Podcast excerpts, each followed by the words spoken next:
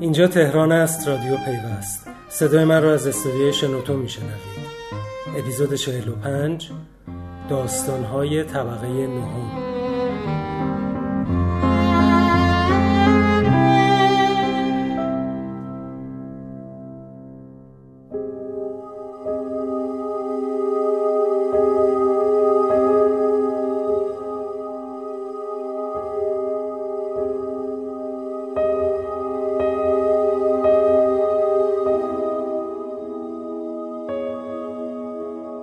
سلام. میسم قاسمی و نسیم سلطان بیگی با اپیزود 45 رادیو پیوست همراه شما هستند. آخرین هفته تیر ماه 97 رو باید به نام وزیر ارتباطات نامگذاری کرد. آذری جهرومی در یک هفته نشون داد به خوبی رسانه ها رو می‌شناسه و می‌تونه در جنگ روانی حتی رئیس سازمان پدافند غیرعامل رو هم شکست بده. ماجرا از پنجشنبه هفته گذشته شروع شد. زمانی که جهرومی در حاشیه رونمایی از دستاوردهای فناوری نخبگان استان فارس اشاره هم به موضوع امواج رادیویی و تأثیر احتمالی اونها بر سلامت شهروندان کرد و از نصب نمایشگر فرکانسی برای پایش مستمر این امواج خبر داد. کسی نمی‌دونه جهرومی از عمد شیراز رو برای انتشار چنین خبری انتخاب کرد یا این فقط یه اتفاق بود. چون موضوع بالا بودن امواج پارازیتی در این شهر از دو سال پیش تا الان داغ مونده و حتی تجمعهایی هم در اعتراض به این موضوع انجام شده.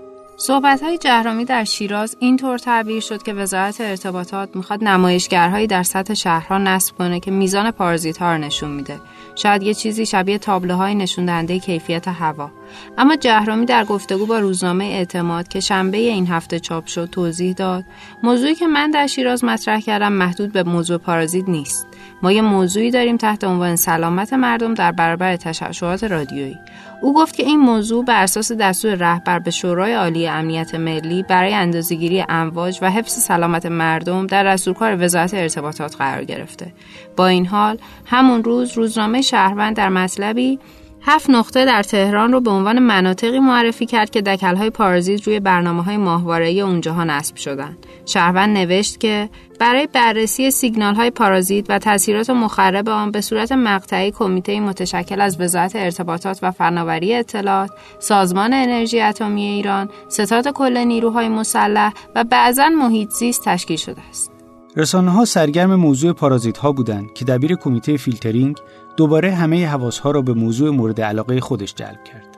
تلگرام عبدالسمد خرم‌آبادی معاون دادستان کل کشور در امور فضای مجازی مدعی شد سی میلیون و صد هزار نفر از طریق فیلتر شکنهای هاتگرام و تلاگرام فیلتر تلگرام رو دور می‌زنند و نوشت اینکه نهادهای زیرفت منتظر بمونند تا تلگرام و سایر پیامرسانهای خارجی بستر ارتباطاتی برای مردم در فضای مجازی کشور رو فراهم و شرکت‌های داخلی رو به عمله تلگرام تبدیل کنند نهایت تنبلی است.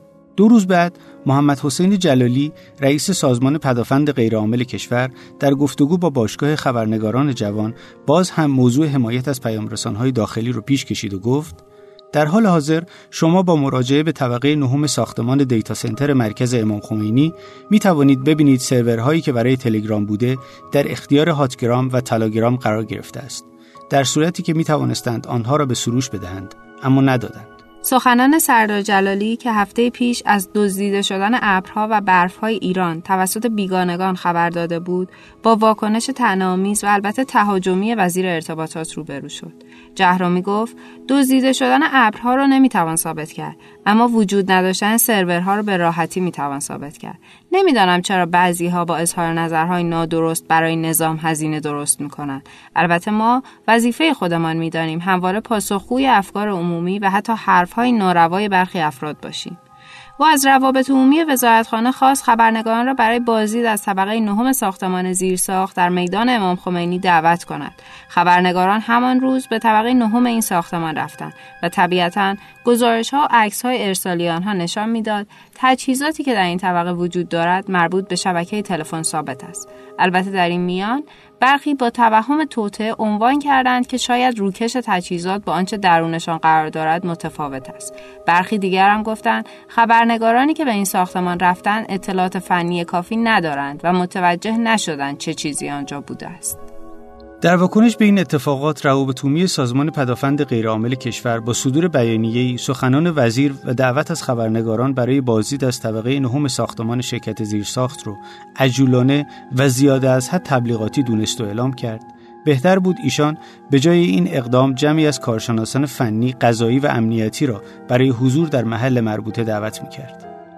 در پایان این بیانیه نیز سازمان پدافند غیرعامل کشور اعلام کرده که این نهاد برخلاف برخی دستگاه ها در سیانت از منافع ملی و رعایت قانون با کسی رو در نداشته و از برگزاری شوهای رسانه‌ای تخریبی نمی البته همه می‌دونن کارشناسان فنی و قضایی و امنیتی مورد نظر سازمان پدافند غیرعامل برای ورود به جایی نیاز به دعوت وزیر ارتباطات ندارن و هر وقت بخوان می‌تونن به هر جایی وارد بشن و هر اطلاعاتی که لازم باشه رو به دست بیارن. اما این یه واکنش طبیعی بود به شکست در جنگ رسانه‌ای. فردای اون روز خبرگزاری فارس در مطلبی مدعی شد سرورهای هاتگرام و تلاگرام در محل دیگری به نام ساختمان السیتی شرکت ارتباطات زیرساخت مستقر هستند و آذری جهرومی باید خبرنگاران و کارشناسان فنی رو به اونجا ببره. در مقابل این اظهارات آذری جهرومی به سایت الف گفت در سالن طبقه نهم هیچ چیزی نیست.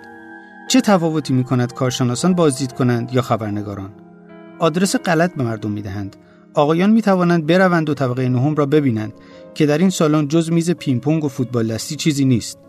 جهرومی باز هم تاکید کرد وزارت ارتباطات سر سوزنی امکانات در اختیار تلگرام قرار نداده و از یک گروه سیاسی مشخص خواست که مردم و روان مردم را به بازی نگیرند. هفته و در ادامه اتفاقات عجیبی که در حوزه کسب و کارهای آنلاین میفته، سایت های فعال در زمینه تبلیغات آنلاین یکی یکی فیلتر شدن. اون هم بدون هیچ توضیحی. تا سهشنبه بعد از ظهر مدیران هیچ کدوم از سایت ها نمی‌دونستند چرا و بر اساس شکایت چه نهادی فیلتر شدن اما روز چهارشنبه بالاخره مشخص شد دفتر تبلیغات و اطلاع رسانی وزارت ارشاد پشت فیلترینگ کسب و کارهای تبلیغات آنلاین ایستاده این در حالیه که دی ماه سال گذشته دولت مصوبه ای داشت که بر اساس اون قرار شد دولتی ها از استارتاپ ها و کسب و کارهای آنلاین به قوه قضاییه شکایت نکنند و اگر مشکلی هم وجود داره در کمیته متشکل از معاونت حقوقی رئیس جمهوری، وزارت ارتباطات، وزارت کار و معاونت علمی و فناوری رئیس جمهوری بررسی بشه. شایان شلیله مدیرعامل سرویس Anetwork درباره مشکلی که برای سایت خودش و سایت های مشابه پیش اومده. به همکارم سونیتا سراب‌پور گفت. تمام پیگیریایی که کردیم رسیدیم به دفتر تبلیغات و اطلاع رسانی وزارت ارشاد که متاسفانه خیلی امروز طرفای ساعت یک و نیم متوجه شدیم و دو هم که دولت تعطیل می‌کنه. هشت صبح روز شنبه یه جلسه گذاشتیم با حضور رئیس اتحادیه شرکت های تبلیغاتی آقای الفت از اتحادیه کسب و کار اینترنتی با مدیر مدیر کل این بخش وزارت ارشاد شنبه هشت صبح. دلیلی که ظاهرا تا حالا متوجه شدیم بوده که درخواست دادن که شرکت شرکت هایی که مجوز ندارن به بسته بشه در شاید که این نتورک داتا که اصلا شرکتش به این نتورک نیست. ما تو هلدینگ خودمون یه شرکت تبلیغاتی داریم که مجوز داره و خب طبق مجوز اون کار می‌کردیم. مجوز از کجا گرفته بودید وزارت ارشاد. حالا ممکنه که بعضی از شرکت ها مجوز حتی نداشته باشن چون گرفتن این مجوز به راحتی به خیلی آسون نیست یک سالی گرفتن مجوز. طول می‌کشه دیگه. با اینکه این مجوز هم اصلا بلتش برای آنلاین ها نیست. این مجوز برای شرکت های تبلیغاتی آفلاین. حالا باید منتظر موند تا روز شنبه که این شرکت ها بتونن موضوع رو پیگیری کنه داستان کسب و کارهای نوپا البته سر دراز داره. و اگر در هفته های گذشته رادیو پیوست رو گوش داده باشید حتما در جریانید که دادگستری به پرداختیارها تکلیف کرده کسب و کارهایی که می‌خوان از اونها سرویس بگیرن حتما باید قبلش از اتحادیه کشوری کسب و کارهای مجازی جواز کسب گرفته باشه. این موضوع که می‌تونه کسب کارهای خونگی و کوچیک رو با دردسرهای زیادی روبرو کنه با انتقاد خیلی ها روبرو شده. بعضیا میگن اتحادیه کسب و کارهای مجازی می‌خواد از این طریق خودش رو اثبات کنه. اما حمید محمدی نایب رئیس اول این اتحادیه به همکارم بهناز توحیدی گفت این خواسته از کجا آمد؟ از دادستانی. دادستانی ابلاغ کرده که فینتک ها نمی‌تونن بدون اینکه صلاحیت فروشگاه های مجازی داریم راجع به کسب و کارهای مجازی صحبت می‌کنیم. فروشگاه های کسب و در کسب و کارهای مجازی زیر مجموعه شون بدون اینکه صلاحیتشون در هیچ نهادی تایید بشه یا مجوزی از جایی بگیرن بهشون پر... گیته پرداخت بده. چه اتفاق میفته حتی یک کسب و کار خیلی بزرگ که می‌خواد تخلف بکنه. حاضر نیست بره نماد حاضر نیست اطلاعاتش رو جایی ثبت بکنه حاضر نیست gateway بانکی با ارائه مدارک از طریق PSP ها بگیره. به سادگی امروز می‌تونه بره یه دونه درگاه پرداخت fintech ی بگیره و کسب و کار بکنه. سوال اینجا اینه. اگر من مشتری از اون اپلیکیشن از اون وبسایت خرید کردم و به مچهاف شد آیا اون فینتک جوابگوه؟ خیلی. کی جوابگوه؟ یک نهاد نظارتی و حاکمیتی می‌خواد. ما ما نمی ما اصلا ادعا نداریم که حالا لزوما باید اتحادیه کسب و کارهای مجازی باشه. هر کی. میگیم این ابلاغ و دستور دادستانیه. مبنی بر این که سنف مرتبط با اون کسب و کار اون کسب و کار چیه کسب و کار مجازی. سنف کسب و کارهای اتحادیه کسب و کارهای اتحادیه کشوری کسب و کارهای مجازی بر اون نظارت بکن. خیلی ساده است. حالا اینکه چطور چطور دغدغه های fintech ا لحاظ بشه خیلی عالیه. حتما باید صحبت بکنیم. اتحادیه بکنم یک جلسه رو مشترکاً در واقع داشتن.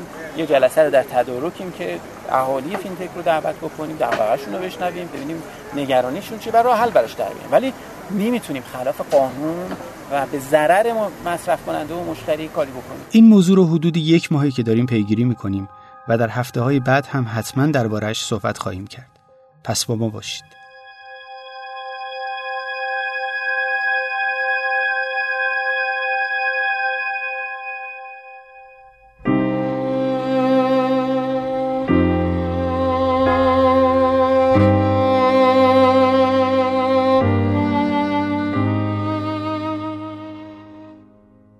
رادیو پیوست بود. اگر دوست داشتید به اشتراک بگذارید. تا بعد